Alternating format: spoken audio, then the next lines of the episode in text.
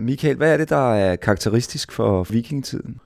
Det er jo, øh, at det er en periode, der jo naturligvis i sin samtid overhovedet ikke var bevidst om, at det var vikingetid.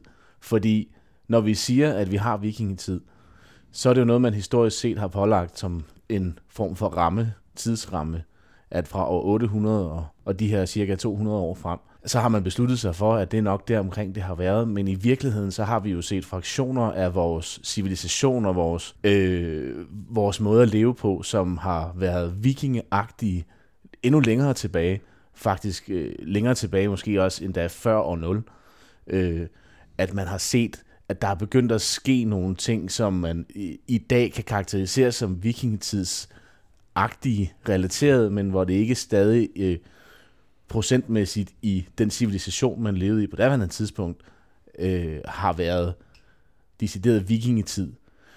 Øh, ligesom vi, at vi har jo også nogle tider i dag, hvor vi skiller mellem, men, øh, hvornår startede 2. verdenskrig, hvornår sluttede 2. verdenskrig. Det er på samme måde, så skal man også ligesom sætte nogle, øh, nogle rammer for, hvilke tidsra- øh, tidsrammer vi er indenfor. Men karakteristisk for vikingerne, det var, at øh, de i stort omfang ekspanderede ekstremt meget. Mm-hmm. Det var jo en, øh, en, et søens folk, et øh, samfund, som havde på alle måder fundet ud af at lukrere på, øh, på, på det maritime, mm. på, det, øh, på det at tage ud og, og, og i første omgang og, og handle og, og udnytte havets ressourcer. Det har vi jo altid gjort som, øh, som et kystsamfund. Øh, mm. Har vi jo øh, i forhold til mad og ressourcer og udnyttelse af i forhold til transport mellem øh, regioner i vores område. Dengang der har det jo ikke været Danmark bare, som vi kender det. Der har det jo været Skandinavien. Øh, der har vi jo ikke på samme måde, som vi i dag arbejdet i landegrænser. Og, så man har i, i, i stort omfang udnyttet havets ressourcer, øh, både i forhold til transport og sådan logistik, men også i forhold til at fiske og bruge Øh, Øh, de andre forskellige ressourcer, der er i havet, som sand og lignende, øh, det har jo selvfølgelig været på vores strande, men vi har også øh, udnyttet nogle ting fra havbunden. Øh, igen, både i forhold til mad og i forhold til øh, sanitet og i forhold til øh, øh den, kan man sige, relativt primitive øh, lægevidenskab, man havde dengang. Øh, øh, man kan måske diskutere, om det mere har været på grænsen til noget heksedoktori, man vil sammenligne med i dag, kvaksalveri. Men overordnet set, så har det helt sikkert været karakteristisk, at vi jo nærmest har, vi har jo nærmest været, nærmest været ved at tage verdensherredømmet. Øh, ja, vi var jo i hvert fald den førende sømagt ja. øh, på daværende tidspunkt. Ikke? Det var vi. Øh, og det skyldes skibsbyggeriet jo, uden tvivl. Øh, at vi var nogle af de førende inden for skibsbyggeriet, og derfor øh, havde mulighed for at, at sejle længere ud med flere varer, med flere øh, soldater. Øh, så det har sikkert, det, altså det, at vi var dygtige skibsbyggere heroppe, lad os ikke sige, kalde os danskere, fordi den opfattelse havde vi ikke på det ja. tidspunkt. Men, vi kan bruge øh, begrebet nordfolk. Ja, folk, der boede nordpå. Ikke? Nordboer, ja. ja. Øhm, det er, altså, det er nok uden tvivl øh, skibsbyggeriet, der, det er også derfor, altså når man nævner vikingetiden, så kommer man jo ikke øh, uden om vikingetiden ud og snakke om skibe, og det er jo ja på grund af, at vi var jo knalddygtige til at, at, at bygge skibe og også sejle skibe, fordi øh, en ting er at bygge et skib, noget andet er så at føre det. Øh, det krævede jo også en vis kompetence, som man så kunne lære som som øh, skibsfarer. Altså, der, der havde du jo mulighed for at, og jeg ved ikke, om man stod i lære, eller hvad man gjorde, om det gik i generationer. Det, det er jeg ikke klar over. Det var, det var nok meget typisk, at det gik i arv, øh, ja. både byggeteknik og, og altså det har, det ja. har nok været meget, øh, ja, gået det, i arv fra far til søn. Ja, det er i hvert fald aldrig noget, der er skrevet ned, fordi man har jo ikke noget skriftlige kilder fra den gang, så vi formoder jo, at man ikke, øh, øh, det kan vi godt være sikre på, men man skrev ikke noget ned dengang. Mm. Øhm, der er jo ikke nogen skriftlige kilder. Menigmand har i hvert fald ikke skrevet noget ned selv. Nej. Det har jo, altså, der er jo skrevet ned, det er jo de her runer, som øh, måske de fleste øh, almindeligt historisk øh, bekendte øh, ved, at så har vi jo de her runer, som jo er et skriftsprog, der er jo i nutid er et uddødt sprog, øh, mm. som man har jo selvfølgelig tolket på, øh, hvad de her ting betyder i forhold til øh, parallelt skrevet øh, øh, skrifter fra eksempelvis øh, kristne øh, rejsende, der har skrevet om de her hændelser, sideløbende med, at man har, for eksempel hvis man tager Jellingestenen, jamen så kan man ud fra tolkning, samtidstolkning af andre skrifter, forstå, hvad det er, de her ting betyder jo. Ja. Øhm, men, men det er klart, man har ikke, at menigmand har jo ikke haft muligheden for at, at lige skrive, Nå ja, her i sidste uge, der, der gav farmer skulle lov til at, øh, at, at bygge øh, stormasten til øh, vikingskibet, som, øh, som regner lodbrud i løbet, i, i øvrigt i løbet af næste uge, eller næste måned, mm. skal, skal på top ja. til England med. Det har, sådan har det jo ikke været. Nej, der har ikke været nogen opskrifter på, øh, hvordan man, man øh, navler og, eller øh, bygger kiler, eller master, eller tog, eller øh, noget. Alt det her, det er, jo, øh, det er jo simpelthen noget, der er gået i arv fra, om det så er inden for, om det så er far søn, eller inden for landsbyen, eller familien, men det er i hvert fald noget, der sådan øh, er gået i arv øh, i mundtligt mundtlighed. Ja, ikke? Helt sikkert. Øh, og, og, og det, som man har stået i lære, ikke? det har været sådan et, et, en lærermester. Og det er jo i, i bund og grund sådan, øh, strukturelt set, så er det jo ekstremt skrøbeligt fundament i forhold til videns, mm. potentielt videnstab, fordi jamen, øh, hvis man tænker på, øh, øh, hvad er det, biblioteket i Babylon, der, der brændte, ikke? At, øh, der, der siger man jo, at der var utrolig mange øh, teknologier og forståelser og medicintyper og videnskab, der gik tabt i det. Øh, men så i det her, det er jo et skrøbelig måde, en skrøbelig måde at holde kulturen, arven, øh, ved lige og sørge for, øh, at, at den næste generation ikke begår de samme fejl, som den tidligere generation begik, at man finder ud af, okay, det var ikke så godt at lave øh, tog til, øh, til nordatlantisk sejlads med, øh, nu taler jeg bare hypotetisk, med med hørmaterialer, det var bedre at bruge hamp, fordi det var måske mere øh, saltvand og øh, ja. frost modstandsdygtigt nu. Men den her med forståelse med, at lad nu være med at begå den samme fejl, som din bedstefar han begik, ja, ja. Øh, som fik øh, øh, som fik Leif den Røde båd til ja. at, øh, at, at sejle kuls ind mod kysten og gå til grund, fordi rebet gik i stykker efter saltvandsbelastning, et eller andet. Det er jo nogle ting, man har været nødt til at få at vide mm. mund til mund.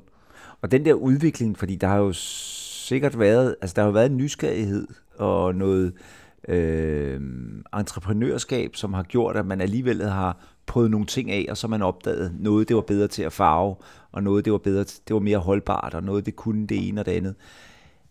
Skibsbyggeriet, det startede jo ikke kun i vikingetiden. Det var noget, der rullede Altså, det var jo noget, der var udviklet igennem jernalderen, ikke? Øh, ja, det er jo udviklet sig igennem en, en lang årrække, kan man sige, men, men selvfølgelig op til vikingetiden, der tager udviklingen af skibsbyggeriet øh, virkelig fat.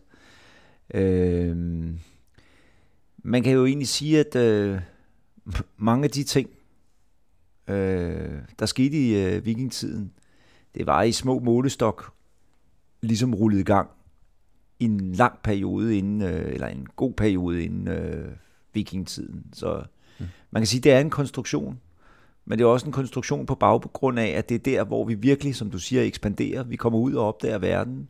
Verden opdager også os. Øh, både på godt og ondt, kan man sige. Både på godt og ondt, ja.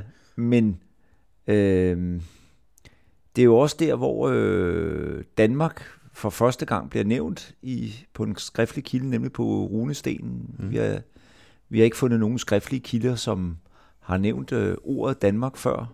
Øh, øh, så det er jo Jellingestenen, der populært sagt er, er vores dåbsattest. Selvom Jellingestenen alligevel er forholdsvis sent inde i processen. Ja, så er det jo, øh, så er det jo der, hvor man sådan siger, at der har vi Danmark, men der har man så få, får man så en centralmagt, Altså, det er måske også noget af det, der er karakteristisk for vikingtiden, det er, at, og det er i virkeligheden også rullet i gang nogle år før øh, vikingetiden, med at, at samle magten i, i en central magt. Men i hvert fald vikingetiden, der får vi øh, med dynastiet omkring Jelling, øh, med Harald Blåtand, der får vi sådan ligesom cementeret, her er der en central magt, en konge. Ja. Øhm, og, det skal, og, det, og det er jo netop det ikke, at det, det er jo en, en Øh, jeg skal lige bringe en rettelse på mig selv, fordi jeg fik øh, sagt Leif den Røde lige før. Øh, der mener jeg selvfølgelig Leif den Lykkelige. Eller. Men, men øh, helt sikkert ja, så får vi lagt fundamentet for, for det danske samfund. Ja. Ikke det danske samfund, men for den danske historie og identitet, ja. Ja. Og det er jo noget, vi bruger den dag i dag også øh, til at understrege, at man er dansker. Jamen, Ja. så er symbolet øh, vikingerne. Ja. Øhm, det er jo bare... Det er jo noget af det, der gør os danske, det er, at vi er vikinger. Øh, øh, at, at vi har de her aner i os, noget, noget stolt, noget rank, noget stort. Med, øh, det er også blevet moderne i dag, i 2018, og, og have et stort fuldskæg. Jeg taler på... på kan måske tale på egne vegne Jeg og sige, at næsten selv over for en har et, viking. et fuldskæg, ikke? Det er blevet Ja. moderne øh, Ja. ja. og, og hævde den side af sig selv. Øh, Nogle kalder det hipster, og andre vil måske bare sige, at det er, at det Ja. er vikingeskæg. Ikke? ja. Øhm, men vi identificerer os i hvert fald rigtig meget i dag med vikingerne. Ja, ja. Øh, og det er måske is- især i tider, hvor, hvor vores kultur er, øh, af nogen bliver udfordret. Af nogle mennesker er der måske en opfattelse af, at vores kultur bliver udfordret. Øh, og hvad mange glemmer at tænke over, når de måske står over for at sige, nej, jamen, øh, vi skal passe på det, der er dansk, og vi skal, øh, vi skal Mm, mm, mm. øh, vogte om det, der er dansk, så skal vi bare lige huske på også, at vikingerne jo dengang, igennem at de rejste ekstremt meget, så fik de også helt vildt meget kultur med hjem. Så vi skal Ja, ja, ja. måske også rigtig tit overveje som danskere, når vi bruger vikingerne som et argument for kulturelt fundament og historisk, ja. så skal vi bare lige huske på, at vikingetiden i bund og grund var kulturelt pluralistisk, øh, meget påvirket af lige nede på den, øh, på den anden side af, af, øh, altså nede sydpå, syd for Gæsser, nede ja. i Polen hernede, det område i Tyskland hernede, havde vi jo også rigtig mange, der kom op til øh, det, vi i dag kender som øh, Falster og, og Lolland og heroppe af, der fik vi jo stor påvirkning nedefra rent kulturelt. Øh, men udover det, så var det jo også sådan, da vi senere hen, efter vi havde fået etableret os rigtig godt som maritim øh, handelsfolk, jamen da vi begyndte at finde ud af, at der også var forretning i at øh, plyndre og røve, og fandt ud af, at man ikke alene kunne rejse til øst, til det vi i dag kender som Rusland, øh, Letland, de baltiske lande herovre af, øh, der fandt vi jo også ud af, at der var rigdom i simpelthen ikke at spørge om lov, ikke at forhandle, men simpelthen bare tage det, vi vil have. Mm-hmm. Øh, og senere hen fik man jo så også overtalt øh, øh, igennem den fabelhistorie og den historie, vi kender med øh, Reiner Lodbro, øh, som jo fik os til at komme med vestpå os over til, til England. Øh, men derigennem, der har vi jo taget en masse med hjem, som vi stille og roligt har lavet os påvirke af hen over relativt kort tid egentlig. Så det skal man også bare huske på, når man sidder i dag som dansker og måske bliver lidt øh, boneret og tænker, åh oh, nej, øh, øh, mellemøstlig kultur, eller øh, hvad ved jeg, nu, det det er særligt det der er i nutiden, det er ikke fordi, jeg vil give det for meget spaltetid i vores snak Nej, her, nej, men, nej. men når man sidder som dansker og tænker, om hvad skal det dog blive til, mm. så skal man også bare huske på, at der er en naturlig udvikling, at hver tiende år, så vil de fleste mennesker, hvis de stopper op og kigger tilbage, sige, jamen gud, er verden dog at lave? Hvad er der dog sket, ikke? Men det er jo meget godt egentlig sat på spidsen, det her med, at vi i, nutiden romantiserer vikingetiden. Og hvorfor gør vi det? Det er, fordi vi har behov for at føle os endnu mere danske. Øh, og øh, vi var jo stolte af, at vi ekspanderede, og vi kunne erobre hele verden, selvom noget af det, vi gjorde, det var jo ikke særlig rart. Øh, vi brændte landsbyer ned og voldtog kvinder og slog ihjel. Øh, så det er jo selvfølgelig øh, øh, ikke så godt, det vi har gjort, men vi er alligevel lidt patrioter og stolte af det der. Mm. Øh, øh, og det er jo noget, der bliver brugt i dag, og den kører på fuld hammer, øh, vikingetiden. Øh, og øh, hvad hedder det? Øh, det er nok på grund af, at vi igen har en periode, hvor vi føler os truet som nation. Og Helt vi kan jo lige så godt sige det, som det er, at det er på grund af, at øh, der er mange fra, fra, fra de arabiske lande og ja. Muslimer, der er flyttet til landet, og det mm. er der nogen, øh, øh, der føler sig voldsomt truet af. Øh, og det er jo også derfor, at vi får øh, kanoniseringen ud i skolerne, historiefaget og lovgivning mod, øh, øh, burkaer. Øh, ja. Det er så ikke en lovgivning mod Maskerings- burka, men med maskeringsforbud. Forbud i citationstegn, ja. Ja, Og... Vi ved jo godt. Don't, don't mention the war. Nej, lige præcis. Ikke? Og, og det, du er fuldstændig ret i, at det er jo fordi, at nogen, og vi siger jo nogen, fordi det er jo, jeg føler mig ikke specielt truet, jeg ved jo også, øh, du føler dig heller ikke truet. På ingen måde, nej. Øhm, øh, men det er jo derfor, at, at, at der er nogle, noget romantisering af nogle perioder. Plus det, at det også er en interessant tid. Altså det er en interessant tid, vikingetiden, fordi der er et brud mellem oldtiden, eller jernalderen, mm. i slutningen af oldtiden, og så middelalderen, som så er noget andet. Det kan vi jo så snakke om på et andet tidspunkt, øh, øh, hvad middelalderen er, for det er jo også en lang historie, ligesom vikingetiden er. Øh, det er jo den ene ting, og så den anden ting er det, det her, du sagde med, at øh, vi blev også påvirket fra sydfra. og Det er jo ganske rigtigt. Jamen, jeg griner, jeg griner nemlig en lille smule, fordi det, i virkeligheden så, så tør jeg godt påstå at sige, at vi, vi solgte ud. Mm-hmm. Så øh, vi solgte ud, men med, mm. med et stærkt fundameret, øh, fundameret stærkt øh, fundamenteret øh, tillid til vores egen religion og vores egen forståelse af verden. Øh, så min oplevelse, når jeg har siddet og kigget i historie, sto, historiebøger og forskellige kilder, der omhandler øh, danskens øh, skift fra øh, asetroen og den her sådan meget naturreligiøse opfattelse af verden over til det kristne, jamen så lyder det rigtig meget som om, at det handlede mere om politik, end det egentlig handlede om øh, decideret tro. Man kan diskutere, hvor kristne folk i virkeligheden var, selvom der blev bygget kristne fundamenter. Fordi man øh, i, i både levn og i de her, kan man sige, meget primitive beretninger, der kommer fra forskellige øh, vikingestene, ikke vikingestene, runestene, øh, i tidens løb. Øh, vi har selvfølgelig, som vi nævnte, den første, øh, som står ved øh, Jellinge, ved Jellinge Kirke, men vi har jo også andre rundt omkring i landet, hvor der kommer forskellige beretninger. Men jeg vil våge den påstand at sige, at vi, vi solgte ud øh, for at blive placeret godt i forhold til vores allierede, som jo på daværende tidspunkt har det jo været øh, den katolske kirke, der kom til os, øh, som du lige nævnte, Ansgar, ikke? og ja. hele historien om øh, øh, hånden, der blev dyppet i, i kone, om Guds kraft, og, øh, og, og det er en, det, det er en, en, en, hvad kan man kalde det, det er en abstrakt historie, fordi meget af det ligger i, er det sket, er det, er det en fortælling, er det noget, nogen har hørt, og vi ved jo godt, som øh, vi begge to historielærer, så ved vi jo godt med kildekritik, at der skal man også lige huske på, at øh, en fjer bliver hurtigt til, til fem høns. Helt klart, altså. Det er jo, men det er jo interessant, at historien egentlig er, er, er skabt. Altså, jeg vil lige sige, at øh, jeg så øh, inde på Nationalmuseet, jeg, det er sådan en støbeform, hvor man så kan få, køb, øh, sådan, få, få støbt to kors, øh, hvad hedder det, øh, til at bære som smykker. Altså det er sådan smykke, smykker, man støber, ikke? Øh, men så det mest interessante, det er lige i midten af støbeformen, der er der en torshammer. Og det er jo meget godt, øh, hvad skal man sige, levn, som beviser, nå ja, men det tog man jo ikke så nøje. Hvad vil du have? Vil du have den ene tro eller den anden tro? Altså ja. det to, de, de gik side om side øh, i en lang årrække. Øh, troede man lidt på det ene og lidt på det andet. Øh, øh,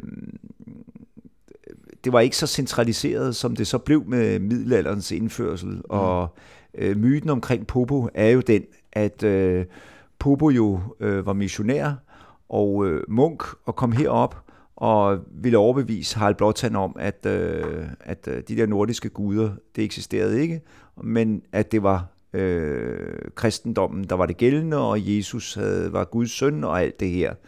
Øhm, og øh, så øh, bad man ham om at, at bære jernbyrd. Og jernbyrd, det var jo sådan en grillhandske, eller det var et stykke øh, jern, i, øh, man lagde ind i, i bålet, sådan en, en jern, øh, stolpe, lagde ind i bålet, og lod det brænde, og hvis han så tog øh, fat i øh, jernet og kunne bære rundt uden at få smerter eller vabler, så talte han sandt. I virkeligheden var det jo datidens øh, løgnedetektor, i virkeligheden, ikke? Mm. Øhm, det er rigtigt, det er sådan, den var. Og, og, var, jeg var ja. altså, og, og, og det, den der myte, der er skabt omkring det, det er jo en fantastisk historie i virkeligheden, ikke? Øh, og, og en ting er, at vi så ved, at det passer jo ikke med, med datidens, eller med nutidens øh, viden omkring øh, øh, biologi og nerver i huden og alt sådan noget, ikke? Ja. Øh, men det mest interessante ved den historie, det er jo, at man har fået skabt en myte om, at øh, kristendommen blev indført fra den ene dag til den anden. ja.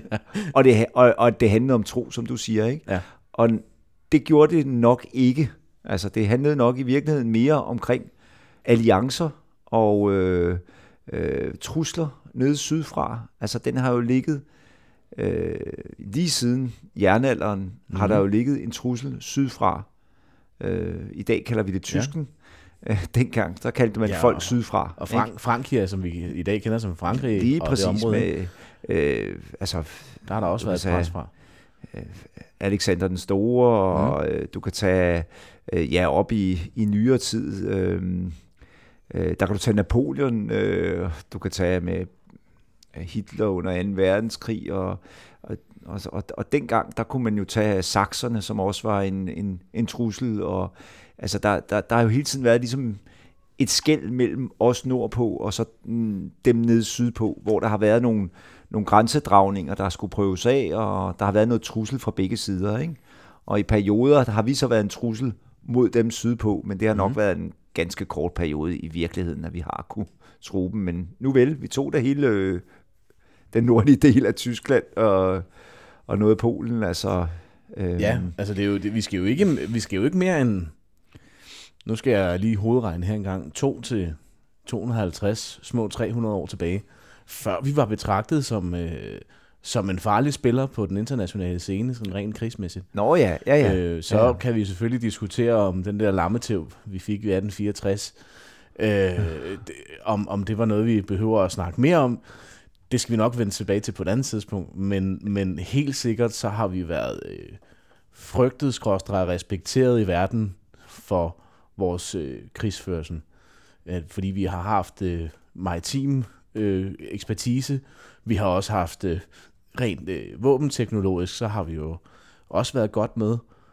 Der, hvor vi måske har haltet rigtig meget, det har vi måske haft nogle, øh, sådan i historiens løb, nu er det ikke sådan specifikt vikingetid, men øh, sidenhen og frem til for øh, 200-300 år siden, så har vi jo haft nogle ledere, der på skift har måske nogle gange mistet jordforbindelsen, øh, som måske har været med til at, øh, at være vores, ikke vores undergang, men vores øh, hemsko til måske at få større øh, geografisk indflydelse i verden, end, end vi har i dag, hvor vi jo næsten kan påstå sig at være et af de mindste lande i verden, set ja. på vores øh, BNP, altså nationalprodukt, øh, bruttonationalprodukt.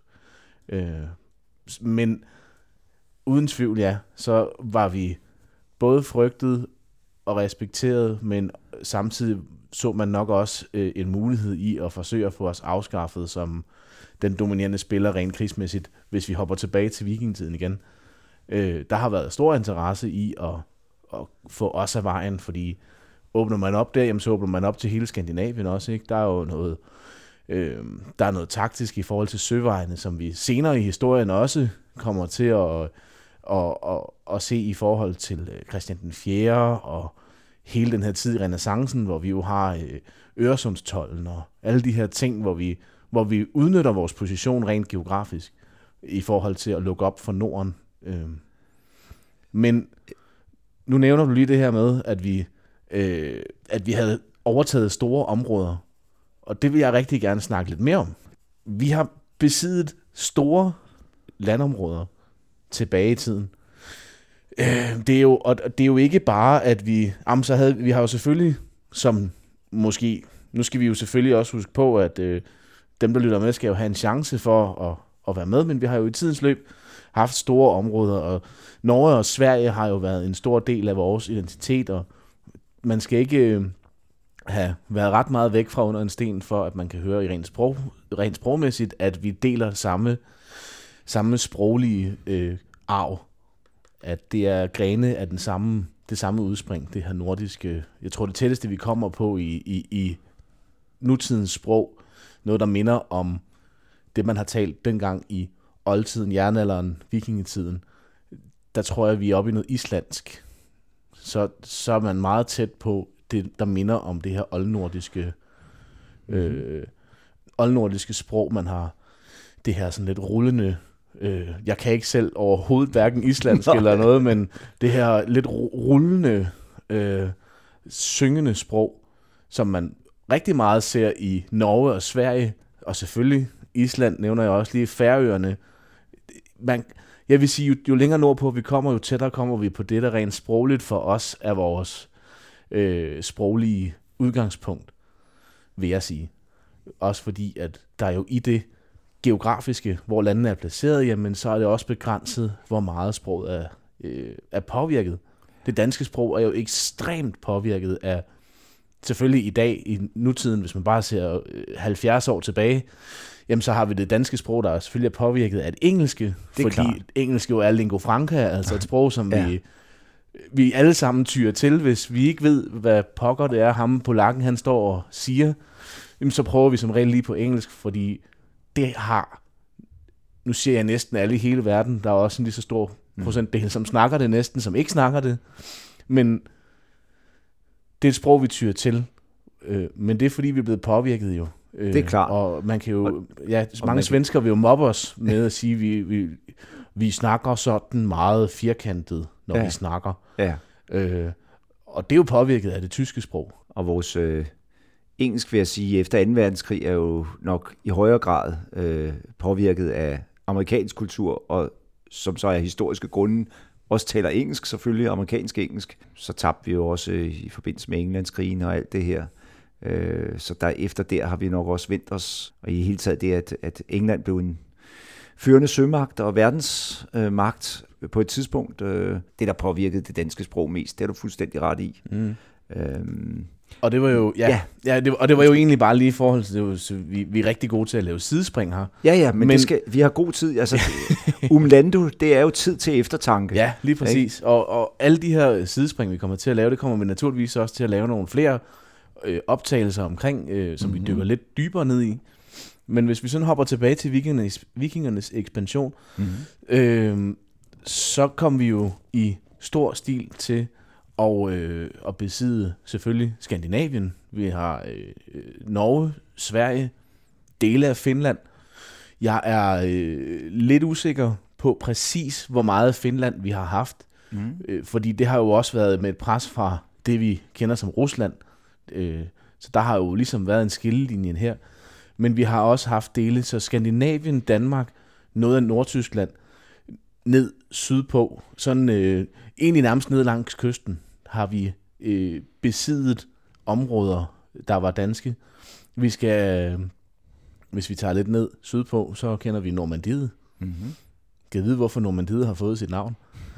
Det har nok ikke noget med, at der er kommet folk sydfra tænker jeg umiddelbart. Nej. Så i navnene på tingene kan man nogle gange godt høre, at der er noget påvirkning. Øhm, og så er det jo klart, at vi jo, øh, som du også nævnte, at vi sejlede, sejlede vest på, og det var også helt deromkring vores historie begyndte at blive skrevet.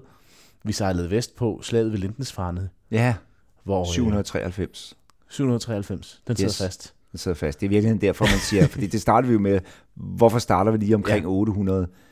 øh, det er jo fordi, at det første slag, man sådan ifølge kilderne kan læse, at der kom vikinger øh, ind fra, fra Danmark, det var jo det var øh, slaget ved Lindisfaren. Øh, og øh, om der har været et før, det kan jo godt være. Øh, det kan jo sagtens være, at der har været et 50 år før, eller øh, 25 år før. Men det er i hvert fald det, vi ifølge skriftlige kilder kender ja. til. Og så siger vi cirka år 800. Og det, var jo, ja. og det var jo i bund og grund ikke os selv, der havde lavet den her kilde. Det var jo ikke os selv, der stod for den PR, kan man Nej. sige. Øh, det var jo øh, de her munke, lindesvarne, skal lige siges, at det er et øh, det er oppe nord, Nordengland. Min geografi er rigtig dårlig nogle gange, ja. men jeg, heroppe omkring nord, ja. Nordengland, øh, en af de tætte punkter, der ligger op omkring Norge, øh, hvis man sidder med et Google Maps foran sig, så er man velkommen til lige at slå det op. ja. Og ellers kan man altid øh, tjekke det op senere hen. Men det ligger op i den nordlige del af England. Øh, der vi har været sejlet over fra. Og Lindesvarne, der i, i de her øh, kristne skrifter, der bliver det jo beskrevet ekstremt mytisk. Det bliver jo beskrevet som om, at vi kommer med ild, vi kommer, altså der kommer en drage flyvende ind fra, altså en af, altså helvede kommer nærmest ind over os øh, ude fra søen. Og, øh, og altså, der ved vi jo godt igen, som meget faktuelle og ikke særligt religiøse historikere her, så ved vi jo godt, at der skal vi selvfølgelig være kritiske og sige, okay, vikingerne havde jo de her skibe, der blev bygget med, med nogle dragespir på, øh, på ude på, på enderne, som en form for intimiderende faktor over for, øh, for vores øh, fjender, eller dem vi skulle, øh, dem vi skulle angribe, simpelthen for, hvis man nu lige kunne bruge den der, de der 2%, det måske kunne give af usikkerhed hos de andre, hvor de tænker, uh, har de en drage med? Øh, så er det jo bare til vores fordel på alle måder. Men så kommer vi jo der og øh, bliver mødt af nogen, som, øh, nogle mennesker, som jo øh, igennem deres religion er øh, dannet til, at man er imødekommende, og øh, er alligevel selvfølgelig påpasselige, men, men det er jo pacifister, de her vikinger, de møder. De, I hvert fald, hvis man skal se på sammenligningen mellem de vikinger, der kommer, som jo allerede har erfaringer fra at have været på togter østpå, hvor de måske også er blevet vant til at møde nogen, som godt ved, men om, øh, om 3-4 måneder, så kommer de fandme igen, så nu skal vi lige sørge for, at det bliver lidt sværere for dem at komme igen.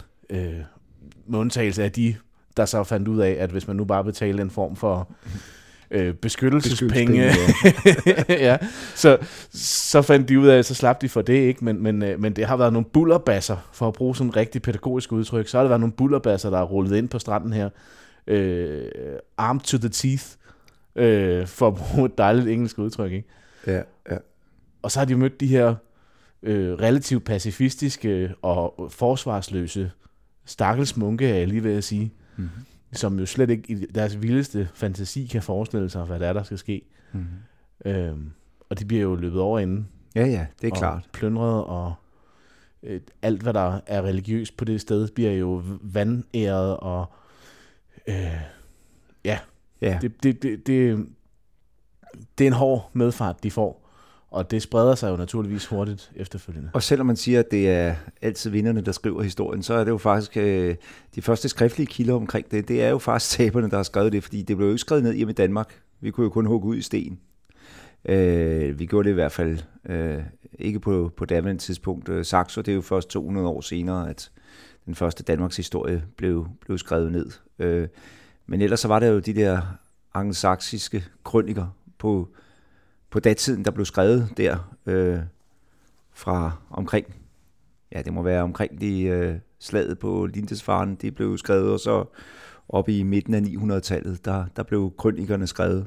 Og der, øh, der kan man, som du siger, øh, læse om, om, øh, om øh, vikingernes øh, øh, fuldstændig ublu og øh, skrækkelige øh, og frygtindgydende angreb på, på klosteret.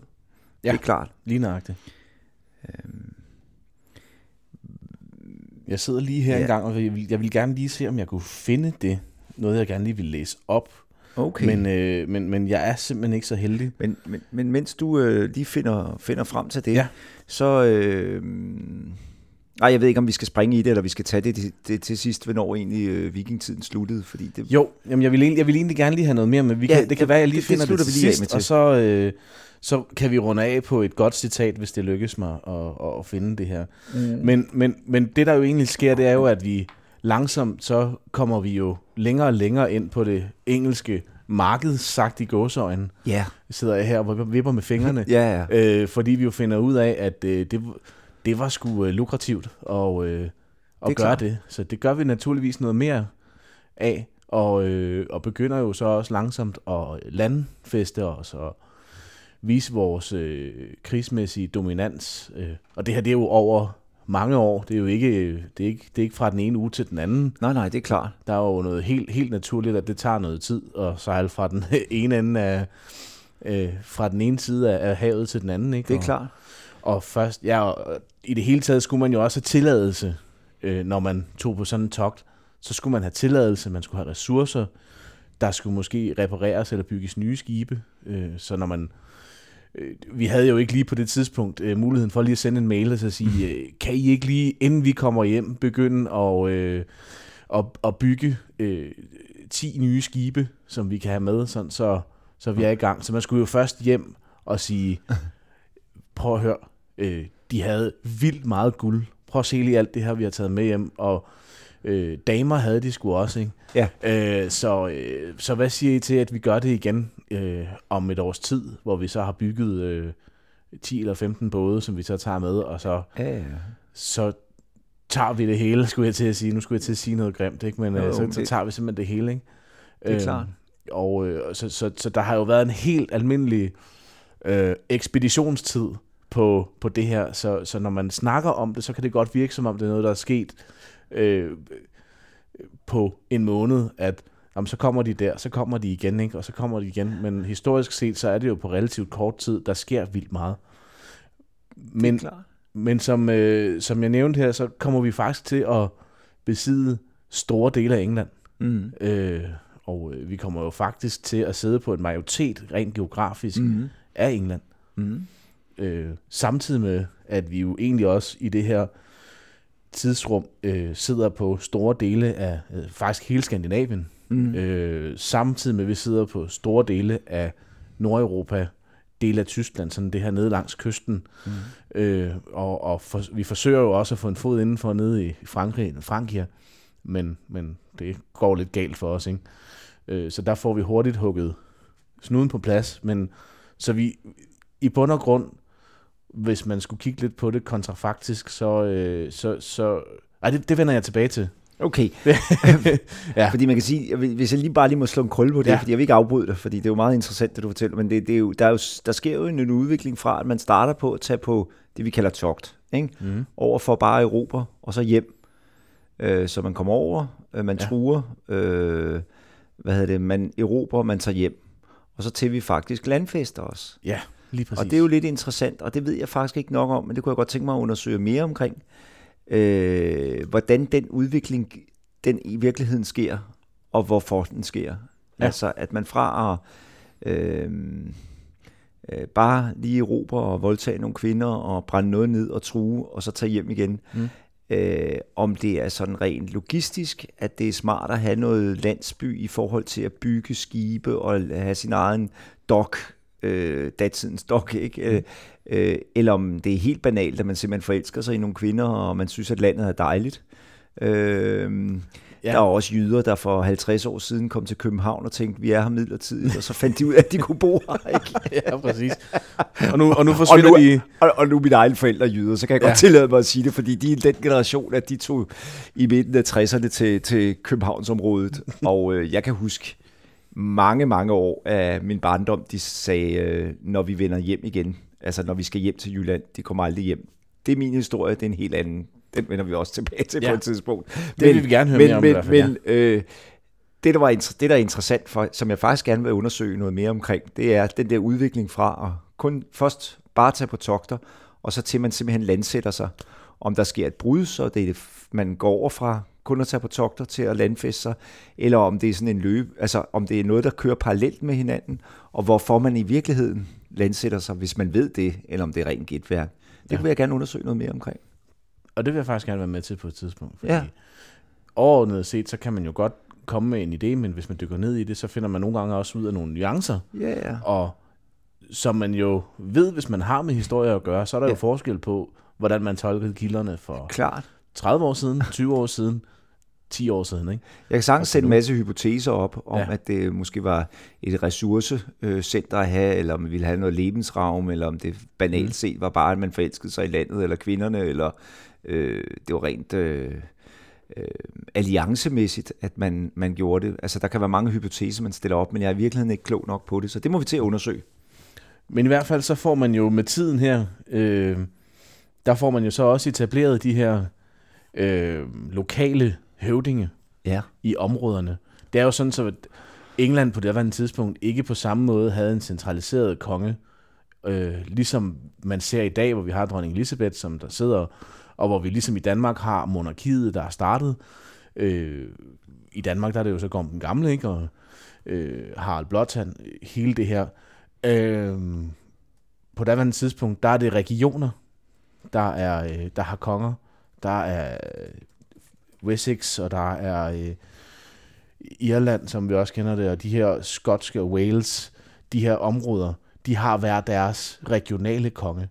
Så derfor så skal vi som vikinger, når vi kommer derover, ikke alene have med at gøre øh, nogle magter, som er meget etableret helt tilbage fra øh, før romeriet, øh, pagan times, øh, eller hvad det hedder, altså fra, fra romertiden, hvor man også har nogle, nogle, nogle erfaringer fra, at øh, da romerne de gerne også ville ekspandere til, øh, til England og overtage England som en del af det, det lykkedes de ikke så godt med igen jo til sidst. Det endte jo med, at de blev slået tilbage. Det er en anden historie. Mm.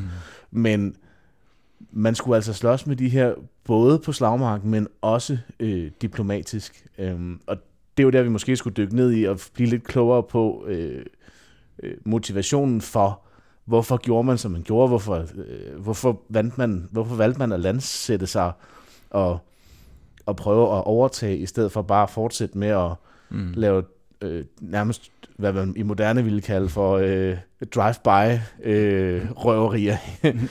øh, men vi får vi ender med at have store dele af England under vores øh, danske vikinge øh, samfund, men stadig med hver sine regionale høvdinge, jarler, kan vi også kalde dem.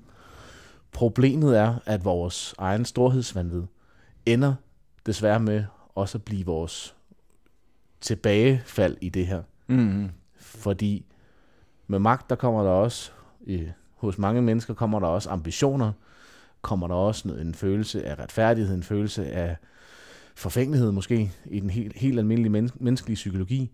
Øh, så der sker simpelthen det, at der opstår interne stridigheder øh, blandt øh, vikingerne, de her jarler, som englænderne ender med at udnytte til deres fordel, og ender med at få spillet os ud mod hinanden. Man kunne lidt forestille sig det, at, øh, at vi... Øh, at to jarler, som øh, er uve, uve, det kan jo være noget helt banalt. Du ved godt, de fleste krige er jo startet på grund af en kvinde og det er ikke på nogen måde kvindenedgørende overhovedet. Det er jo Jamen, ren og skær... Øh, øh, ja, præcis. Øh, matriarkalsk, ikke? At, at, at, at de fleste krige er jo startet, fordi nogen har enten at enten har den ene jarl kaldt landens øh, kone øh, for en, øh, en, en grim gås, eller øh, eller, eller har, været, ja, jeg har været i seng med hende. Ja, har haft en affære, ikke? øh, men, eller hvad, en søn, der har været sammen med Jarlens mm. datter, som mm. ikke havde øh, ret til det, fordi hun var lovet væk mm. til en anden, eller mm. et eller andet, og så er der en tredje part, der bliver sur. Der er en masse ting. Det er Hortons-sagaen om igen jo, ikke? Mm. Men ikke desto mindre, så ender det her menageri med desværre at, øh, at være vores... Det er ikke vores undergang, fordi vi er her jo stadig. Mm-hmm. Men det ender med at være en stor x-faktor i, at vi ikke opretholder den her ekstremt store ekspansion, som vi havde på det mm. tidspunkt. Det skal så siges, at vi havde jo selvfølgelig stadig kolonisering på Island, på, mm. øh, på i Grønland. Hvordan er det nu retorisk? Ja. Øh, I Grønland som land, men på, på øen Grønland, Grønland som ja. op på øh, sydvest sydvestkysten, godt håb hernede af, ikke? Øh, ja. Øhm, der havde vi jo selvfølgelig også nogle, øh, nogle og det var egentlig en, en, en ting, jeg gerne ville med ind på i forhold til ekspansionen, og det kan vi jo blive ved, så vi skal også ligesom wrap ja, den ind ja, på et tidspunkt. Ja, ja, ja. Men, men der havde vi jo også øh, nogle ekspeditioner til at endte faktisk også med at blive øh, etableret deroppe, men grundet klimaet øh, det er jo altså grundet klimaet, og at der skete nogle ting omkring os, øh, så, så var det jo også med til at skubbe os ud. Øh, vi skal jo igen huske på, at, at øh, teknologi var primitivt, så det vi havde at gøre godt med, det var jo øh, øh, sådan noget som, øh, for at holde varmen, jamen, så skulle vi have enten valfedt eller, øh, eller træ for at brænde af med kan man så sige, nogle gange så skulle der jo øh, så skulle der jo det ene til for at kunne lave det andet. Så nordfolkene, eller nordboerne, som faktisk oprindeligt øh, bosatte sig på, øh, på Grønland, i Grønland, øh, endte jo desværre med at måtte opgive den her mission.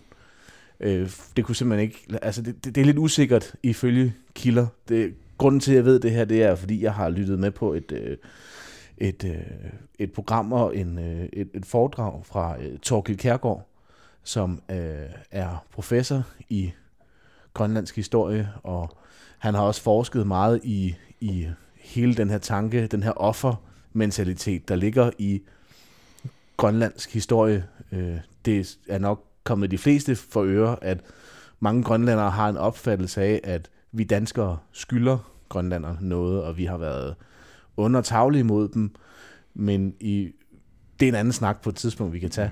Mm. Men ikke desto mindre, så er de inuitter, som vi kender i dag, det er, øh, det er faktisk ikke engang, øh, de er faktisk ikke engang danske, eller nord, altså skandinaviske, som vi kender dem. Mm-hmm. Det er i virkeligheden øh, inuitter, som er udvandret fra Sibirien.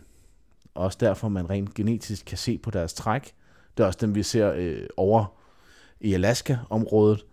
Hvis man øh, har set nogle dokumentarer derovre fra, så vil man også kunne se, at de har de her øh, øh, mongolske træk, mm. rent genetisk. Det her lidt, de her lidt sammenklemte øjne, og det her, øh, den lidt brune hud, mm. som måske egentlig går meget godt med øh, et område af verden, hvor der øh, nogen, i nogle perioder af året er solskin døgnet rundt, så er det måske egentlig meget godt. Men nordfolkene, nordboerne, bliver i bund og grund øh, enten tvunget til at, øh, at forlade, eller også så uddør de dog. Det er der lidt tvivl om blandt eksperter, om de egentlig vælger at tage tilbage og sige, det var en lost cause, det kan ikke betale sig at sætte den næste ekspedition afsted. Man forsøgte at leve der i nogle år, men man endte med at opgive på det. Mm-hmm. Så i bund og grund, så kan man sige, at nordfolkene, nordboerne, det vi i dag kender som danskerne, skandinaverne, var i bund og grund de første til at bo derom og lave en civilisation derom. Desværre gik den tabt. Og da øh, inuiterne så kom til, så øh, har, i hvert fald ifølge Torkild Kærgaard, så har vi jo så øh, hjulpet dem i gang. Hjulpet dem ja. siden da med at få en civilisation op at stå og få en... Øh, økonomisk set, så har det jo også, altså rent geografisk og taktisk, så har Grønland jo været en, et godt sted at have sig en base, lige så vel som om det var i England, eller om det var i, mm. hvor end det var. Øh, men i hvert fald, så, øh, så, så snakker øh, Torkild Kjærgaard her i hvert fald rigtig meget om den her skyldsfølelse, om man i bund og grund i stedet for burde takke os som, historisk set, takke os som, som folk for, at inuiterne ikke også uddøde. Uha, det er jo sådan helt kontroversielt. Ah, nærmest. Bum. ja. Ja. Tak Stormagten for ja. Besættelsen. Helt, der er store leder, ikke? Nu skal vi passe på, at det ikke ja. går hen og bliver nazipropaganda jo selvfølgelig vel, men... Nej, men, men fordi man kan sige, at øh, det, det, det, er jo en, det er jo en svær diskussion. Ja, altså, det øh, vi har jo på mange måder øh, øh smadret inuit kulturen Ja. Altså, den, har, den er jo blevet smadret af vores vestlige civilisation. Øh, ja, både, både og. Og men, det er jo det, der er, ja, det, er ja. det, der er paradoxalt, eller kan ja, være svært ja. at, at sætte en finger på, fordi mm. hvis, man, hvis man giver med en ene hånd og slår med den anden, jamen, ja. hvad, hvad er egentlig mest værd, ikke? Jo, jo, jo, jo, det er jo... Og det, det, rent historisk set, så er det også det, der ligger rigtig meget i, at man egentlig er i tvivl blandt mm, mm. Øhm, eksperter inden for mm. inuitkultur og, og hele det der, det er, jamen, bør man i virkeligheden vende den øh, 180 grader, ja. og i bund og grund sige, øh, sige, jamen, det var så lidt, i stedet for at sige undskyld. Mm. Jeg, jeg sidder ikke her på nogen måde og siger for hverken det ene eller det andet, nej, nej. fordi det, det, og det ved jeg slet ikke nok om det. Det er bare sådan overordnet, jeg kender til. Ja, ja. Men i hvert fald så sker det er en interessant det tanke altid at vende tingene på hovedet. Det synes jeg jo altid ja. er interessant. Så ja, det, er øh, præcis. det er jo en interessant tanke, fordi det ligger jo også i vores øh, kultur. Det er jo øh, den der ydmyghed og øh, øh, den der anger for det, vi har gjort. Ikke? Den ligger jo også øh, i os. Ikke? Øhm, mm. Det er meget dobbeltsidigt i forhold til Grønland.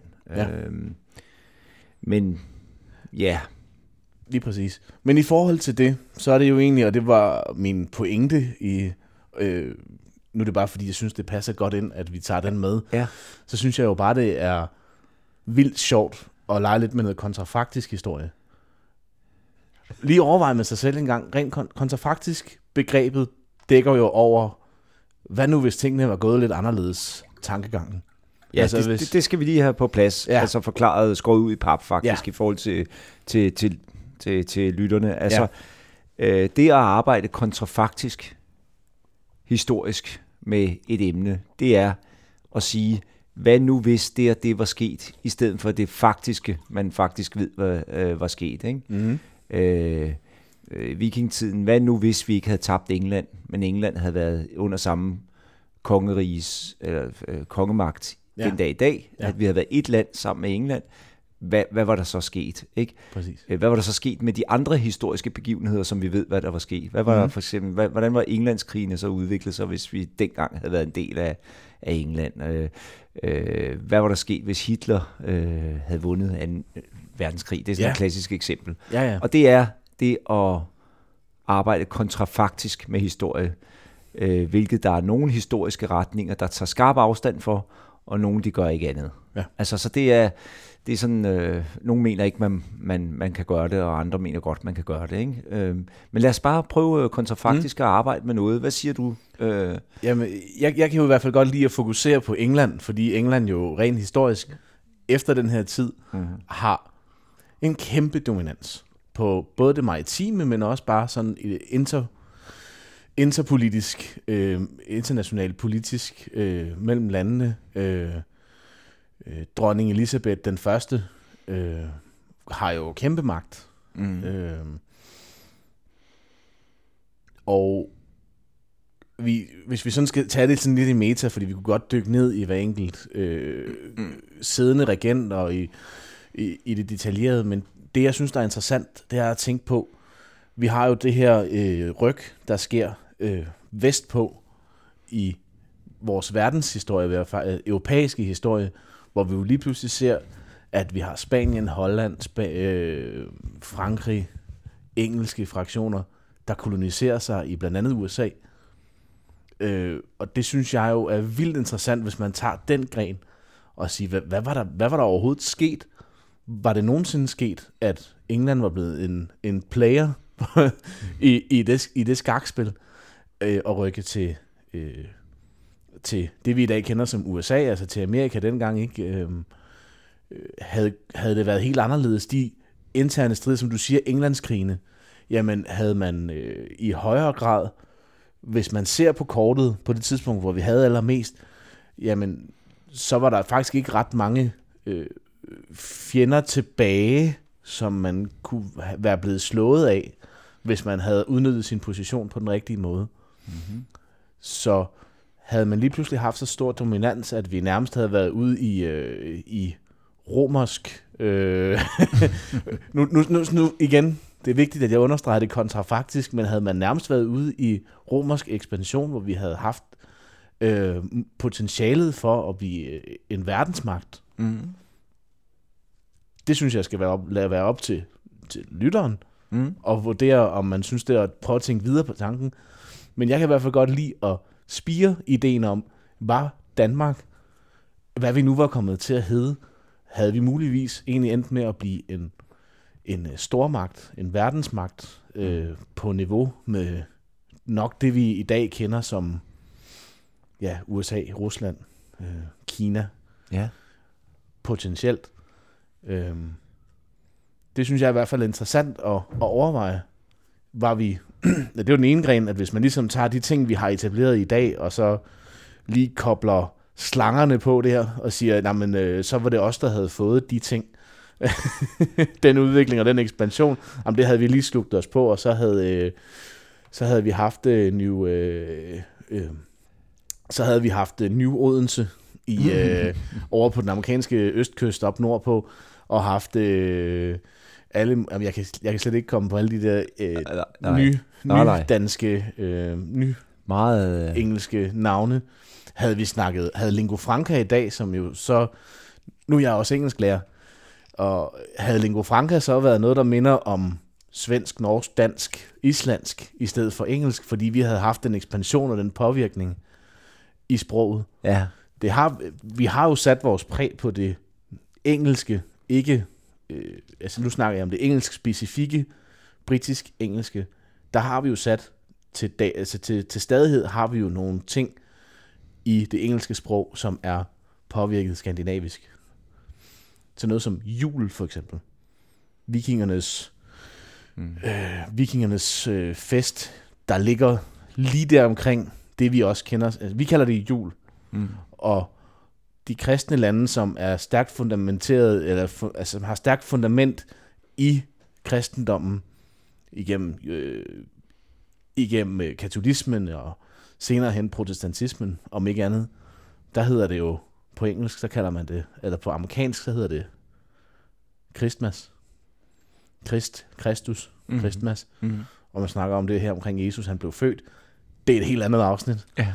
Men i Danmark kalder vi det for jul, mm-hmm. Som jo er, og nu er jeg ikke, øh, hvad hedder det, lingvistikprofessor, så jeg kan ikke komme med den store definition her, men jul er et levn fra en oldnordisk øh, jernalder slash vikinge øh, solværvsfest, som lå lige her omkring øh, december måned.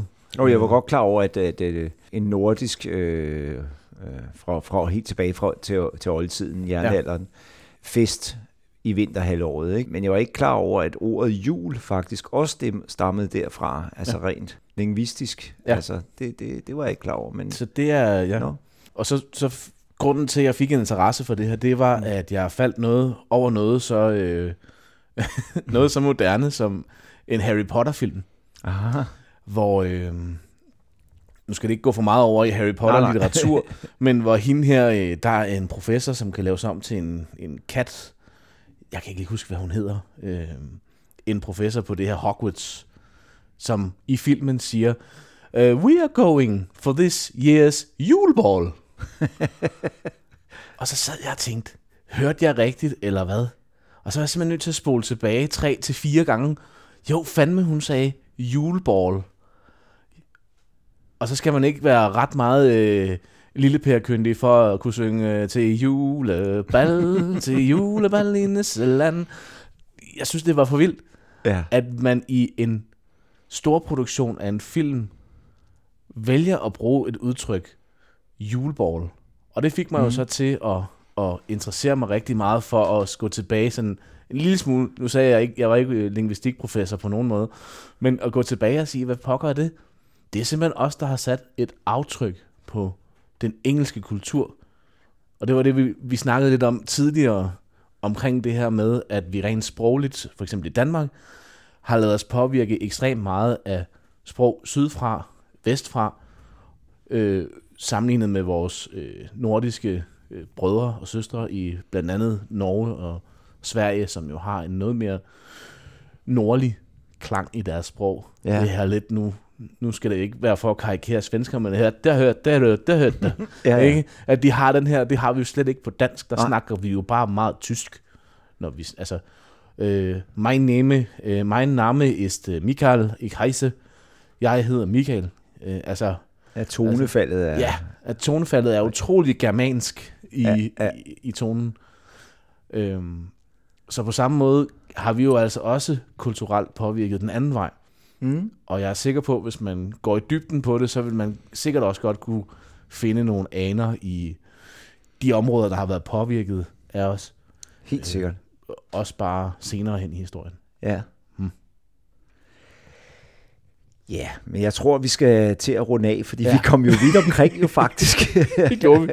og jeg synes jo ikke engang, at vi er færdige. Vi har kun lige taget hul på vikingetiden. Det har vi, ja. Så der er jo mulighed for at dykke ned i nogle, en masse emner. Der er mange ting, jeg gerne øh, vil vende tilbage til ved en senere lejlighed og dykke, ja. dykke ned i. I hvert fald har vi kommet godt omkring vikingetiden, som jo så slutter omkring øh, 1050. Ja siger vi, cirka. Ja. Altså, der er jo sådan, at øh, man kan sige, det er et definitionsspørgsmål hvornår, øh, nu, nu talte vi før om, at der var noget, der blev rullet i gang, og så sætter vi lige øh, slaget ved Lindesfarne 793 som et starttidspunkt for vikingetiden. Så siger vi cirka år 800, det er nemmest formidlingsmæssigt. Ja. Øhm, og så 1050 har vi jo sat som, som afslutningen. Det kan man i virkeligheden diskutere. Der er noget med en, øh, en, øh, en øh, engelsk-dansk konge, Hardeknud, der øh, taber England i 1042 det kan være et tidspunkt, man sætter det til. Så kan man sige, at øh, den normaniske hertug øh, Wilhelm, som også bliver kaldt Wilhelm Erobreren, han øh, vandt England i 1066 eller 67, jeg mener det var øh, i 1066, jeg er ikke sikker, jeg mener det er 1066, at han øh, erobrede øh, England. Der blev den nordiske øh, magt skubbet væk, og den normanniske hertug fik øh, Wilhelm Erobreren, han fik så magten over England. Det er så 1066 så vælger man faktisk som sådan en middelvej, og så sige 1050. Øh, om det lige er 1042 eller 1066, det kan diskuteres. Så siger vi 1050 formidlingsmæssigt, og så sætter vi det cirka foran. Og man kan, og man kan så sige, at øh, ja, altså, det var jo ikke fordi, der ikke var nogen forsøg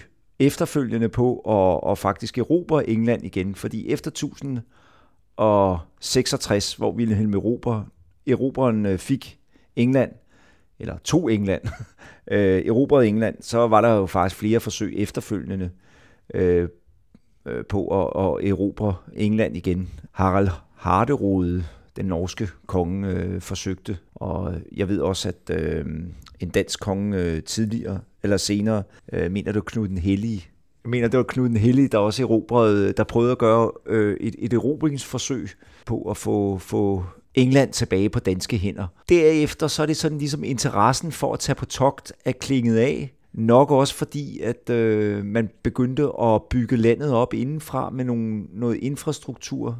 Og det er så der, hvor middelalderen bliver rullet i gang, fordi man begynder at udvikle hjem, ligesom hjemlandet til noget med, med en infrastruktur, hvor kirken bliver en, en øh, central magt i det, kan man sige. Og så starter hele middelalderen, og så ruller det, der er noget andet i gang. Men altså øh, middelalderen, kan man sige, den bliver sådan, ligesom at togterne var et synligt bevis på, at nu vikingetiden rullede i gang, så bliver togterne rullet tilbage, og så er der noget andet, der ligesom ruller i gang, kan man sige. Ikke? Ja. Og så slutter vikingetiden, som, som den konstruktion, vi så har, har fundet frem til i dag. Så øh, det kan være, at vi lige bringer, øh, bringer sådan et ekstra fodnote på programmet her, hvor vi lige, hvis der er nogle kildemæssige ting, vi lige ja, ja. eventuelt er kommet til at komme lidt for hurtigt over, eller lige har sagt et årstal, så smider vi det lige på, øh, Helt på klart. en krølle, og ellers så, så må I have os meget undskyld, så skal vi nok prøve at gøre det bedre. Det, det til en anden gang. Om ikke er man, er man altid velkommen på Umlendo til at øh, komme og lave radio med os og tale om historie. Det er uanset om man er faghistoriker, er historienørd, øh, man har et fagspecifikt område, eller man bare ganske enkelt interesserer sig for historie, så øh, er man meget velkommen på Umlando. Tak for i dag, Michael. Selv tak for i dag.